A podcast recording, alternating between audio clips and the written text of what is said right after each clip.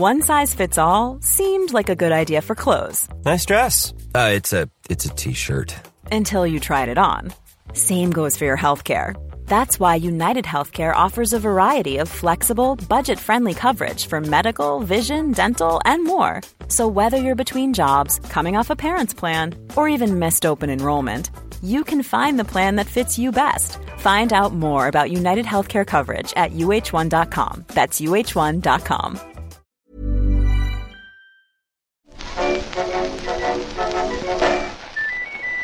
The Fun Factory, written and read by Chris England.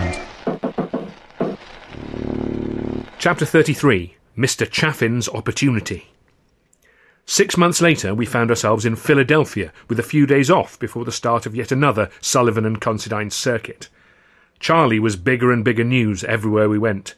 Theatre managers were using his name as the draw on their posters, twice as large and twice as often as the name Fred Carno, and if the governor ever got to hear of it, he'd no doubt blow his top.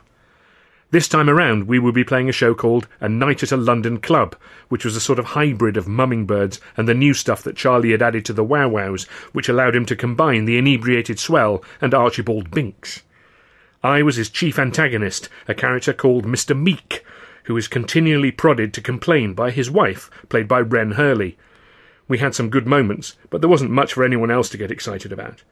Little Annie Forrester was the only one, really, who had anything like a star turn, a lovely showpiece song. Charlie had seen to that. And, by the way, anything else Annie's heart desired.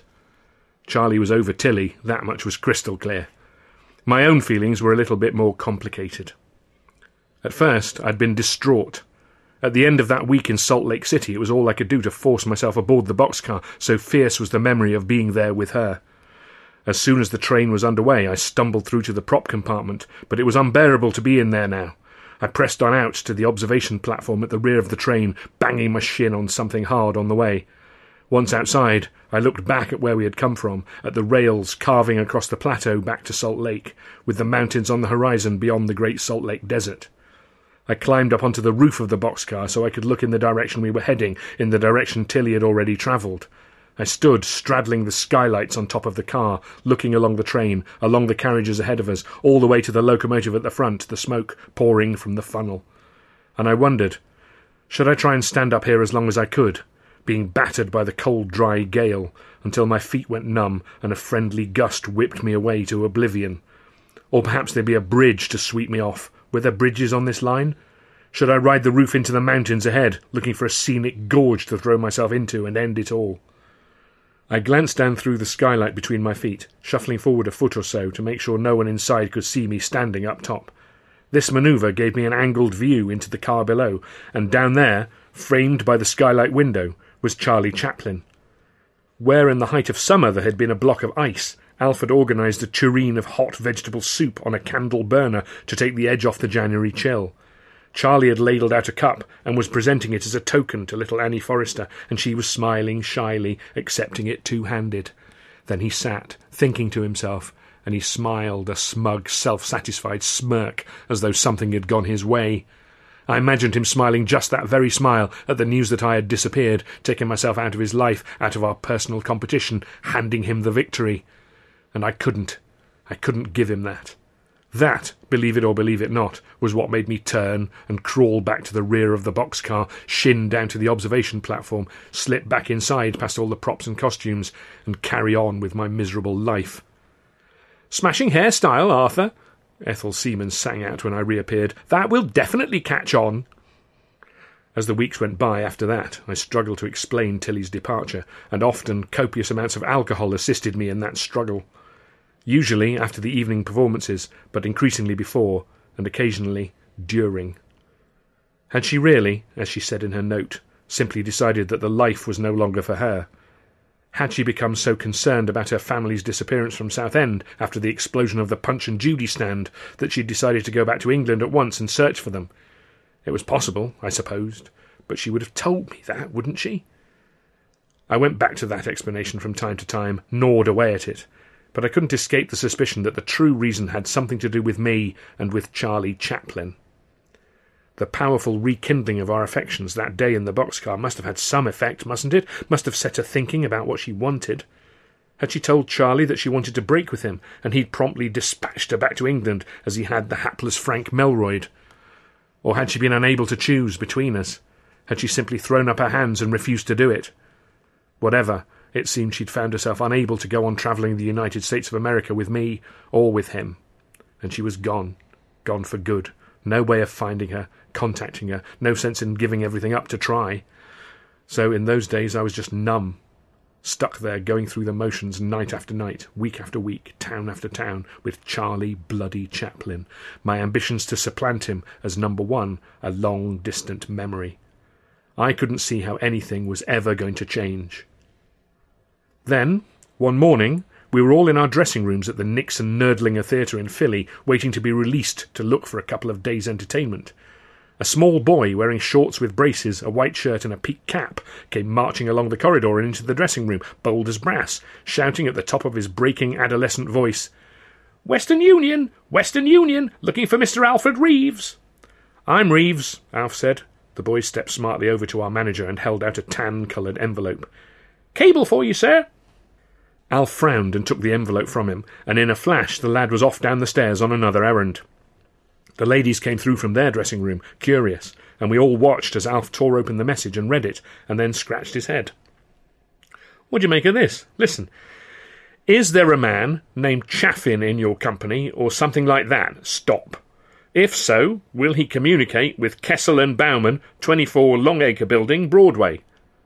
"I know that building," said the manager of the Nixon, a Mister Linigan. "Stuffed with lawyers' offices. Quite fancy ones, too." "Well, quite clearly the message is intended for me," Charlie pronounced. "Chaffin, Chaplin, see? There's the cha, and the in, and these Keppel and Boo-Boo figures have just made a mistake in the middle." "Yeah, I suppose it could be that," Alf said. "Wait a minute," Freddy Junior piped up. "Why should it not be for Stan? Chaff is closer to Jeff than it is to your name." "What? No, no, it is clearly meant for me," Charlie frowned, unable to grasp a scenario in which he wasn't the centre of attention.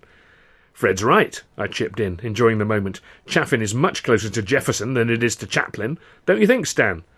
"Oh, I don't know," Stan said. "Why would fancy lawyers want to see me?" "Exactly," Charlie said. "It's far more likely that they would want to see me." "All right, all right," Alf said, raising his voice to quell the increasingly boisterous discussion. "Here's what I'm going to do. I will reply, saying that our Mister Chaffin will call on Messrs Kessel and Baumann tomorrow." "That's good," Charlie interrupted, "and then I shall go and see what's what. And both of you will go, you and Stan," Alf said firmly. Chaplin blinked, surprised not to be getting his own way. "Both of us?" "And I will come with you," I said, putting my arms around both their shoulders. "Let's have a day out in New York City, eh?"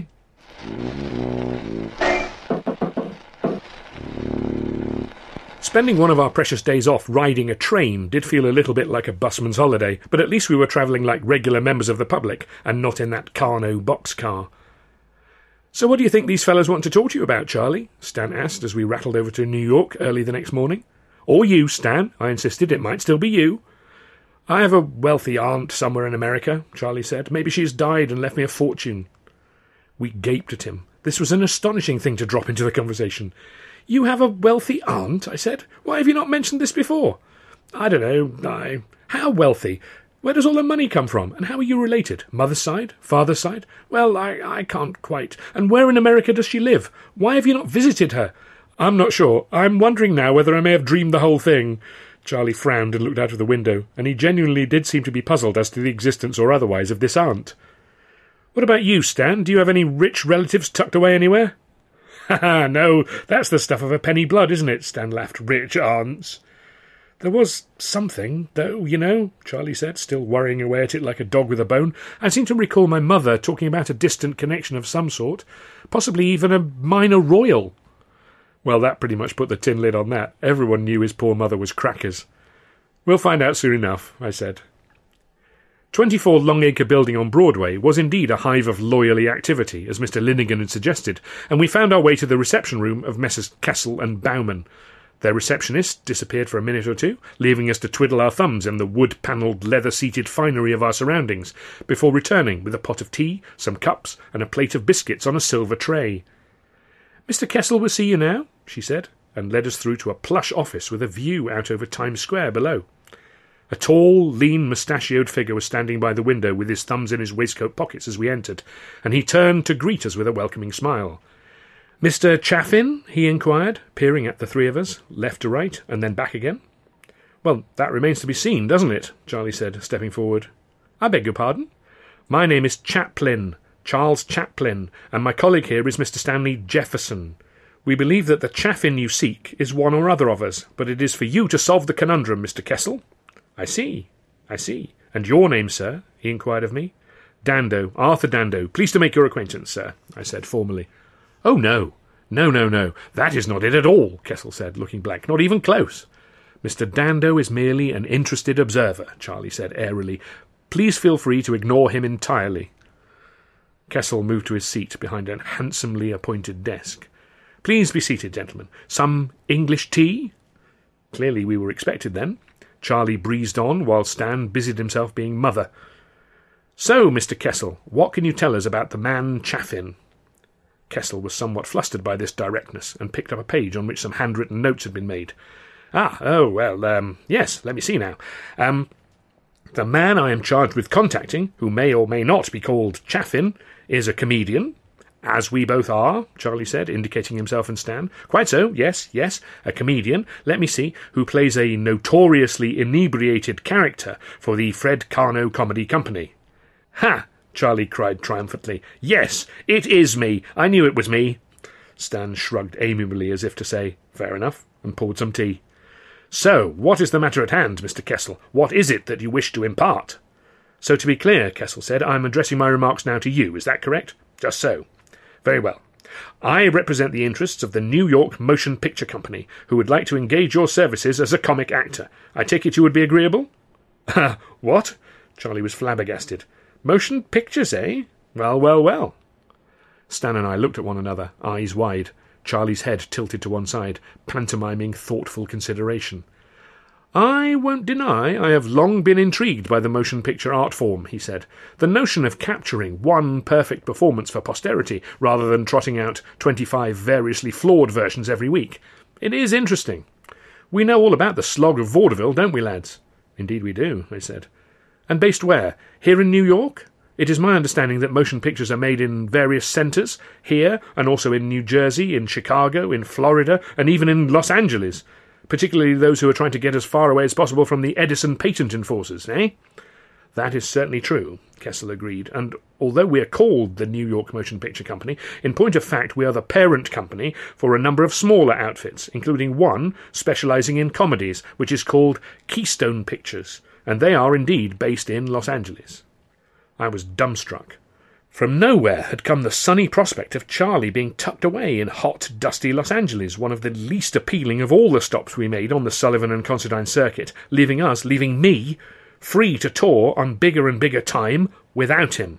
Well, it was intoxicating. Charlie was thinking. Hmm. How has this offer come about as a matter of interest?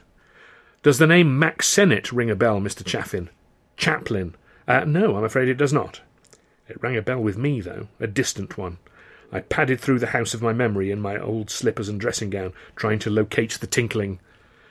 "Mister Sennett witnessed a performance of yours at the American Music Hall right here in New York City." Sennett, there he was. I had him, the big straw-haired fellow with the huge hands and the beetling brows. I remembered his lithe and lively friend, Mabel, the Gibson girl, and his lugubrious companion, D W something or other, and then I remembered him saying, "When I set up my studio, that's the sort of guy I'm going to be talking to." Lord above, that was the night. The night that Stan pretended to be Charlie, and had such a stunning success. And they asked me his name, and I was so very drunk. And then I got stuck between saying Jefferson and saying Chaplin, didn't I? Just in case they might be scheming to whisk Charlie away. Which meant that Chaffin actually was Jefferson, after all. "Wait," I said. Kessel turned to me, as did Stan and Charlie. So this offer, this offer from Mack Sennett was actually intended for Stan. My mind was twisting every which way all of a sudden, because on the one hand this might be a great opportunity for my friend, and yet on the other, it might represent the best chance for me to get shot of Charlie Chaplin for good and all. I had a mere second to think as they peered inquiringly at me. "Nothing," I said. "Carry on." "Hmm," Charlie mused. Aspects of the proposal do have appeal. Working out in the open air, for one thing. Cutting down on all the travelling that my life seems to consist of these days. That blessed boxcar, eh? He cut us a smile, then scratched his chin. And creating material for new pictures would certainly give my creative muscles a lot more exercise than they presently enjoy. Good points, I said, sitting now on the edge of my seat. Very good points. Excellent, said Kessel. Well then, I shall communicate the good news to Mister Sennett, and we will begin making the necessary arrangements. Charlie was looking very confident, however. Whoa, whoa, whoa, he said. Hold your horses. First of all, I am under contract to Mister Fred Carno for another tour. Kessel paused, his pen poised. I see. So when would you be available to start? Not so fast, Mister Kessel. I do not believe I have yet heard an actual offer. Ah, oh, yes, well, Mister Sennett has authorised me to propose the sum of one hundred twenty-five dollars a week for a deal to make twelve moving films a month. Stan turned to me behind Charlie's back and mouthed the word, wow. Charlie, meanwhile, took this stupendous offer in his stride. Of course, you would have to better my current salary with the Carno Company, he said, which is two hundred dollars a week. There was a spluttering noise to my left, as Stan was taken by surprise halfway through biting a biscuit. Two hundred dollars a week, Kessel said, frowning, stroking his moustache with a finger and thumb.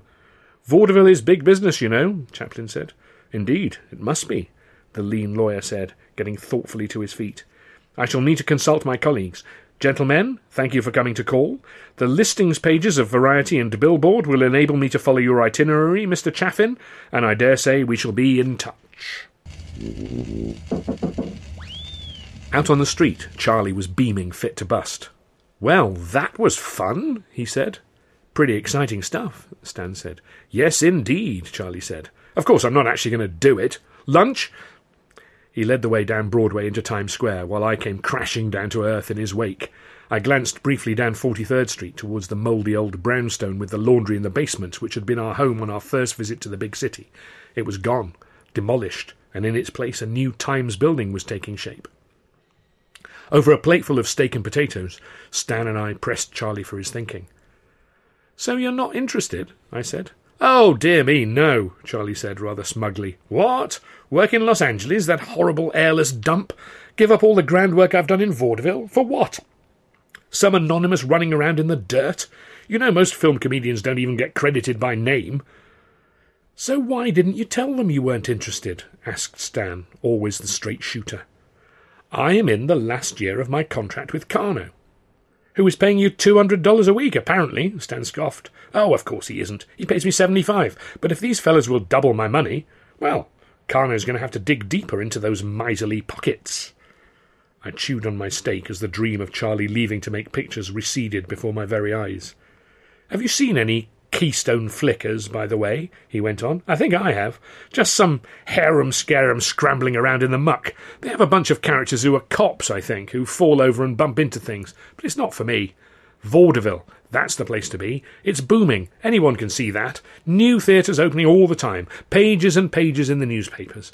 And we've just been swimming in the shallows, you know, with old Considine. There are still peaks to conquer, believe you me." As if to demonstrate the point, that very afternoon Charlie took us to a matinee of the Ziegfeld Follies of nineteen thirteen. Sure enough, it was a very different world to the hard-scrabble provincial touring we were used to. A lavish Broadway revue, in residence at the New Amsterdam Theatre, it featured breathtakingly expensive sets and ticket prices to match. The Ziegfeld girls were an eyeful, and no mistake, and it would certainly have been no great hardship to share backstage corridors with them and their feathered headdresses. I inspected them all closely, wondering if Tilly might have found her way to Broadway, but no such luck. And glamorous though they were, none of them could have held a candle to her. As well as the luxurious musical numbers, there were comedians who had all graduated from the world of touring vaudeville. Frank Tinney, known as the Fun Beam, for instance, whose routine consisted of deliberately corny jokes, and an overgrown schoolboy of a comic called Ed Wynn, who styled himself Joe King, the Joke King. There was Nat Wills, who was a celebrated tramp comic with the jaunty little walk and the cheeky outlook that was the stock in trade of the type. He did a musical skit, a take on the popular hit, The Trail of the Lonesome Pine, that Stan was particularly taken with. And best of all was a cantankerous comic juggler called W C Fields, who did a routine with a pool table. He had any number of bizarrely shaped cues with which he would attempt a variety of trick shots, and his table was specially constructed for a number of genuinely surprising visual gags. I greatly admired the selfish world-weariness of his persona and the many ways he found to scoop his hat off his head with a Q-tip. Charlie sat through all of these acts without cracking a smile, as was his wont. Afterwards, though, he had plenty to say. "See? These guys are at the top of our game. This is where it's possible to end up if you keep pushing on in vaudeville. Some of these chaps are on the best part of a thousand bucks a week, a thousand. And all it takes is getting spotted." That evening, Charlie announced his intention to spend the night in New York, so Stan and I rode the evening train back to Philadelphia and our digs, while he, if you can believe this, booked himself into the Astor. He must have been feeling pretty full of himself. All the way back, I brooded on what had happened that day. Charlie seemed pretty determined not to risk going into the motion picture business. But perhaps he could be persuaded.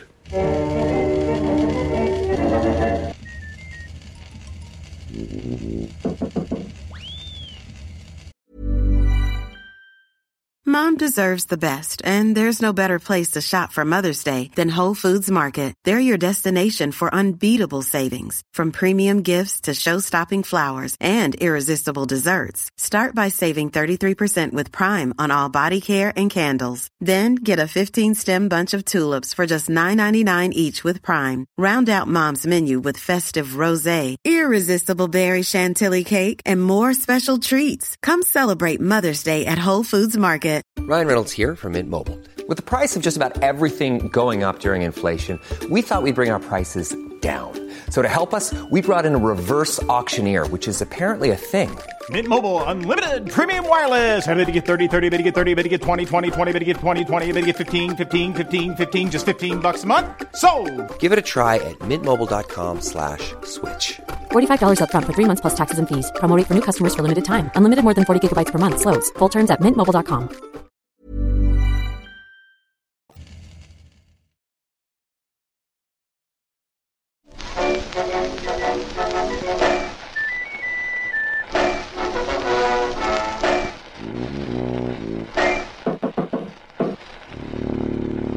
Chapter thirty-four. Bombshell. As those hot summer weeks rolled slowly by, I was preoccupied with working out what Charlie was thinking. If he would only take the plunge and leave Carno, how marvellous would that be? When we arrived at the theatre in Minneapolis, there was a letter for Charlie from the office of Kessel and Baumann. I was on pins to know what was in it, but Charlie was keeping things close to his chest. "Negotiations are ongoing," was all he'd say, tapping the side of his nose. To read the pages of Variety, you would hardly know that a burgeoning film industry existed. Tucked away on an inside page, you might find a small column of titbits, such as "Roscoe Arbuckle has just finished his first Keystone film," something like that. Compared to the acreage given over to vaudeville gossip, however, this was next to nothing at all. There were, however, some new publications springing up devoted solely to the moving picture business, items such as Motography, for example, or Motion Picture World, and I would pick these up wherever I could in the hope that I would find ammunition for my war of attrition on Charlie's resistance to the Keystone offer. The best time to fire a shot across his bows was when he was a captive audience, sitting across from me as the Carno boxcar devoured another couple of hundred sweaty miles. "Listen to this," I said, with all the casualness I could muster. "John Bunny, the popular Vitagraph comedian, says he has received fan mail from as far afield as France and Italy following the release of Pickwick Papers earlier this year." "Really?" Charlie said, admiring his fingernails. "Yes, France and Italy, it says. The portly star revealed that he has never visited Europe, and despite numerous invitations to appear there, he regrets that he is now committed to filming fifty-two weeks a year." "Imagine that," Stan chipped in. "A roaring success in France and Italy, and he's never even been there." "Interesting," Charlie murmured, looking out of the window, not interested at all. The trouble was that so many so-called comedy films then featured a gang of anonymous buffoons running around like headless chickens, tumbling over entirely imaginary obstacles in stories that made no sense whatsoever.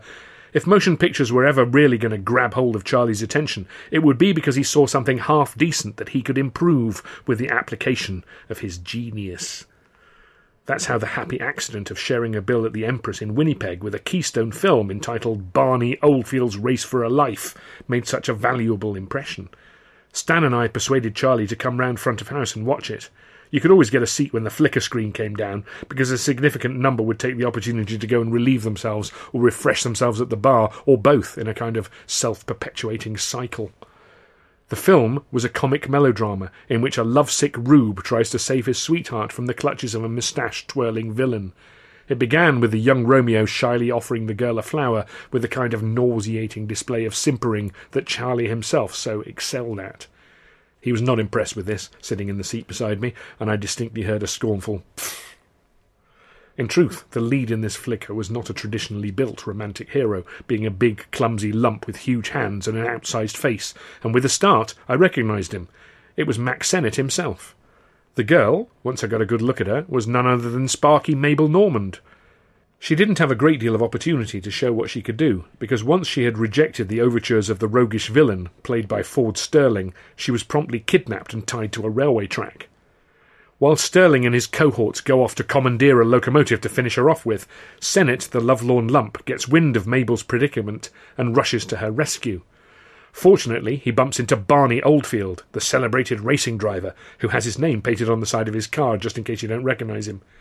Oldfield and Sennett career wildly along in a desperate race with Sterling and co on their murderous train, and true to form, the famous racer begins to pull ahead, and then puts in such a turn of speed that he overtakes the camera and disappears, leaving Sterling shaking his fist in impotent fury.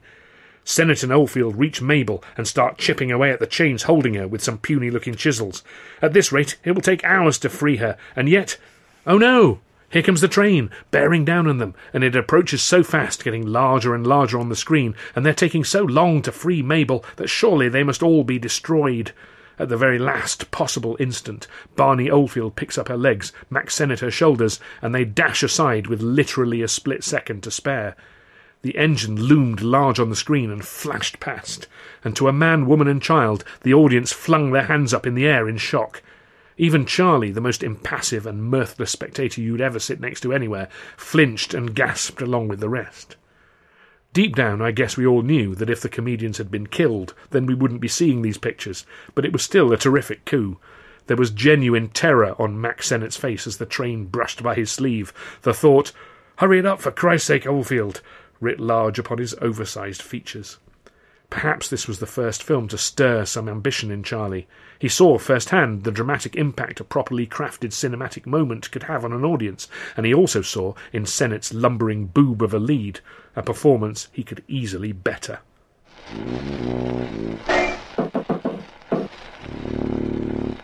In Winnipeg, we found ourselves once again sharing a bill with the Marx Brothers. In the bar late one night, Charlie was showing off, and inadvertently confided some indication of his thinking about Keystone. Julius, in his brash and forward way, asked him outright what he was making working for Carno, and Charlie said, seventy-five bucks a week. From the looks on the Marx Brothers' faces, I guessed that this was better money than they were on. "I've been thinking over an offer from a movie mogul, as it happens," Charlie went on. "Really? A mogul? An honest-to-goodness mogul?" Julius said. "Fancy! I'm being offered five hundred dollars a week to make movies." Stan and I shared a glance. "How much?" "Congratulations," Julia said, deadpan. "When do you start?" "I'm not going to take it," Charlie said. Julius was astonished. "Why not? You're only getting seventy-five now. Don't you like money?" "Of course I do," Charlie replied. "But look, boys, I can make good on what Carno is paying. If I sign up with the pictures and they find me out, they'll fire me. Then where will I be? I'll tell you where I'll be. Flat on my back." He shook his head, took a thoughtful sip of port. The Marx boy's jaws had hit the floor, one, two, three, four, at the very idea of knocking back that sort of dough. I puzzled over this conversation later, lying awake in my bed, with Freddy snoring away in the other berth. Was Charlie really being held back by a fear of failure? And had he really managed to drive Keystone up so high? Surely not. It was almost as if he wanted people to talk him into it, wanted people to tell him he would be a fool to pass it up. There was a tradition at the theatre that the madam and the girls from the local sporting house would always be in the upper box for the Wednesday matinee of any week, and if they liked what they saw, they would not be shy about inviting an act over for some further entertainments of their own devising. That week the Marx boys were flushed with success. They had fired a preening tenor who'd got above himself, and their show was going better than ever before. On the Wednesday afternoon they looked up at the top box, and the girls were waving a piece of paper with their address written on it, trying to attract their attention. It was too high for them to reach, though, and the girls didn't want to just throw the paper down in case it fell into the wrong hands. After taking several curtain calls and a number of failed attempts to jump up and grab the note, blond Arthur stayed in front of the curtain when it came down, and when he went up for the start of the next act, up he went with it, and landed in the box right amongst the ladies. Problem solved. That evening there was quite a party over at that sporting house. Freddy, Stan, Charlie and I accompanied the Marx lads over there, and those girls were mighty pleased to see us all. The motto of the place seemed to be, "Why have a chair when a chaise longue will do?" The walls were covered in thick, velvety flock wallpaper in maroon and cream, decorated with framed nude photographs of the girls themselves. The pictures seemed stark and unappealing compared to the genuine articles, which were available wherever one looked. Girls wearing candy-striped stockings and little else, others wearing elaborate, flouncy undergarments that it would have taken Houdini a good few minutes to extricate the girl from. Everywhere the girls' overpowering perfumes competed to assault your sinuses and sting your eyes. There was a dog, an English bulldog, and I found myself imagining him going stark staring mad after being asked to track one particular girl in that place. The booze flowed, and gradually a pairing-up process began to happen. Freddy was the first to disappear, then the Marx boys one by one, and finally I found my eye taken by a tantalizing pair of pink stockings and began to follow them up the staircase that led up from the large and luxurious salon to a balcony with various doors leading to who-knew-what delights. At the top of the stairs I looked back, and there was Charlie all by himself. The madam herself had taken quite a shine to him, but he'd politely fended her off, and none of the highly attractive younger girls seemed able to arouse his interest. Instead, he sat on the piano stool, tinkling away at a little melody with his left hand, while his right scratched the ear of the madam's English bulldog. I stopped. What was this? Shyness? It seemed almost wilful. And if he was trying to avoid any awkwardness, surely it was more difficult to continually reject these obliging ladies than it was to take up with one of them and join in the party. That was the line of least resistance. No, it almost looked like innocence. That thought struck me like a thunderbolt, and I froze at the top of the stairs and leaned on the balcony for support. The girl I was following disappeared into a boudoir across the landing, beckoning with an alluring finger, leaving the door invitingly open. I glanced back down at Charlie playing with the dog. His relations with women, as far as I had observed them, had always been far more romantic than lascivious. He'd pursued that very young girl, Hetty Kelly, back in London, and seemed utterly besotted with her, waxing nauseatingly lyrical about the divine smell of the soap she used. You would have said it was an idealised romantic infatuation, though, rather than a physical one. He ended up driving the poor girl away, I remembered, by demanding a declaration of undying love after just a couple of meetings, and he spent more time pining wistfully for her than he ever did actually enjoying her company. Recently he'd been paying plenty of attention to little Annie Forrester in our company, another very young girl who was a picture of fresh-faced innocence. And his pursuit of Tilly, that was highly romantic too, wasn't it? He certainly enjoyed casting himself as the romantic hero and knight-errant, and wooing her away from me seemed to be the most appealing aspect of the whole affair to him. When the other lads in the company, like Freddie K. Junior and Mike Asher, had chased hotly after burlesque girls, or the dancers in the other acts on the bill, he had never, not once, joined in, or even shown any particular interest in their bragging afterwards about their adventures. Was it possible, I wondered, that he didn't actually know what to do? Was it? This thought was still intriguing me at the end of that week when the boxcar headed west towards the Rocky Mountain Empresses once more, with Stan sitting opposite me. I was always wary of having a dig at Chaplin in front of Stan. For one thing, they were pretty matey. They'd shared a room on tour, and inasmuch as Charlie knocked around with anyone in the company, it would be with Stan. For another, Stan was such a sunny individual, always prepared to see the best in everyone. It made it difficult to try and discuss the darker side of my rivalry with Charlie, so I had grown used to biting my tongue. However, this was too juicy a titbit to keep to myself, so I beckoned him closer in order that we wouldn't be overheard, and told him what I'd seen in the Winnipeg sporting house. Stan just laughed. "What's so funny? It's possible, isn't it?" "No," Stan chuckled. "It's not possible." "You can't possibly know for certain, though," I said. "Can't I?" "What, you mean you've seen him in action?" "Of course not, no, but I do have pretty conclusive proof that our friend is a man of the world." What proof? You can't possibly have proof. What are you talking about? Suddenly Stan caught himself and seemed to realise he'd said too much. Listen, let's drop it, shall we? Drop it? You're joking, aren't you? Tell me what you know, Stanley. Stan was getting flustered now. I can't, all right? Just leave it at that. All right, I said. I'll tell you what. Either you tell me what you were alluding to so coyly, or I'll march over there and ask Charlie myself. No, don't do that. I'll tell him that you have personally vouched for his experience and expertise, and demand the details. You wouldn't. Oh, wouldn't I? I got up halfway to my feet, and Stan shoved me back into my seat. I smiled. He was such a pushover. Listen, he said, suddenly serious. I'll tell you. I should probably have told you before now, but you're not going to like it much. What on earth are you talking about? Stan took a deep breath, glanced over his shoulder to make sure no one was earwigging, and began. It was in San Diego. I came back to the room I was sharing with Charlie and found him in a terrible state. The curtains were drawn, and he was lying on his bed with his knees drawn up to his chest, clutching his shins. His hair was all over the place, and there was an empty bottle of bourbon rolling around on the floor. I remembered seeing Charlie in one of those self-indulgent depressions back in nineteen ten, when he thought he wasn't going to America and his Carno career was in tatters. I asked him what was the matter, Stan said, and he groaned, said it was all over, all his work, his career, ruined. What? How the... Stan held his hand up to stop me and dropped his voice to a whisper. He'd got a girl pregnant. That's what it was, you see. I whistled softly. And he was fretting about what the governor said, about moral turpitude, and he couldn't see any way that he wasn't going to get the chop, even though the theatre managers loved him. That's him talking, I said. Yes, Stan admitted. So I said, why didn't he pay the girl off, give her some money to, you know, take herself out of the picture? But he said he didn't have any. Ha!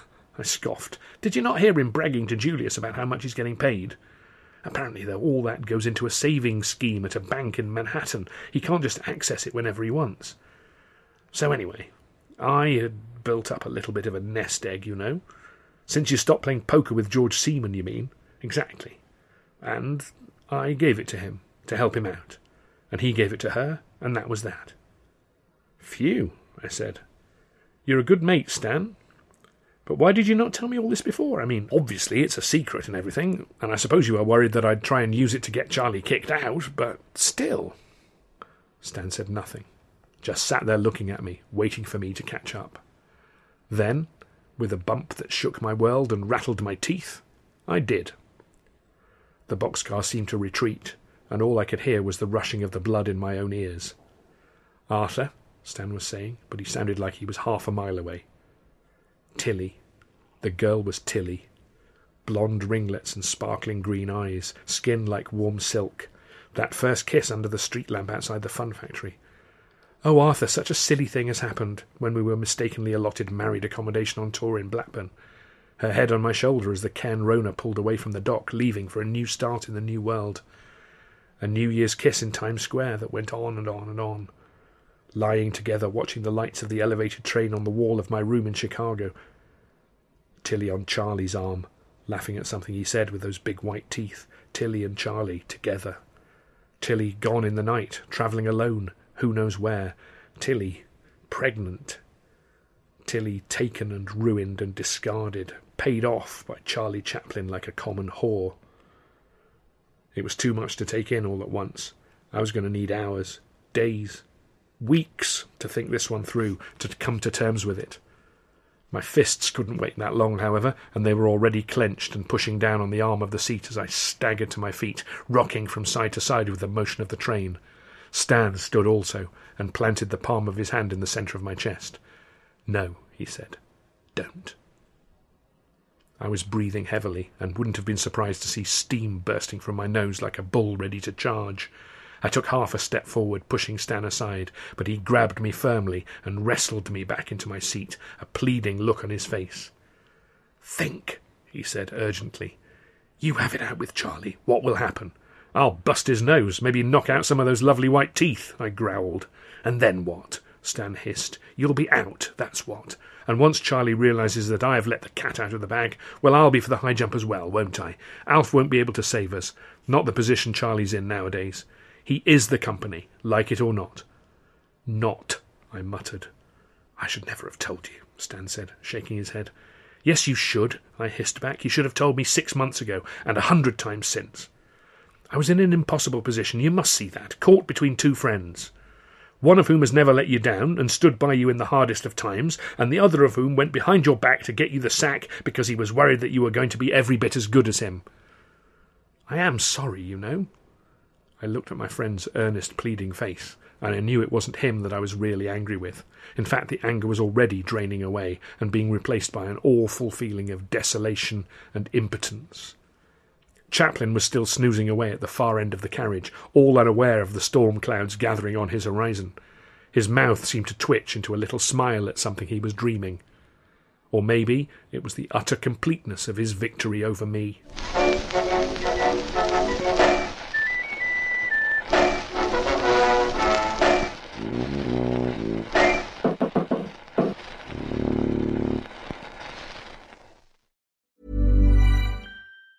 Mom deserves the best, and there's no better place to shop for Mother's Day than Whole Foods Market. They're your destination for unbeatable savings. From premium gifts to show-stopping flowers and irresistible desserts, start by saving thirty-three percent with Prime on all body care and candles. Then get a fifteen-stem bunch of tulips for just nine ninety-nine each with Prime. Round out Mom's menu with festive rosé, irresistible berry chantilly cake, and more special treats. Come celebrate Mother's Day at Whole Foods Market.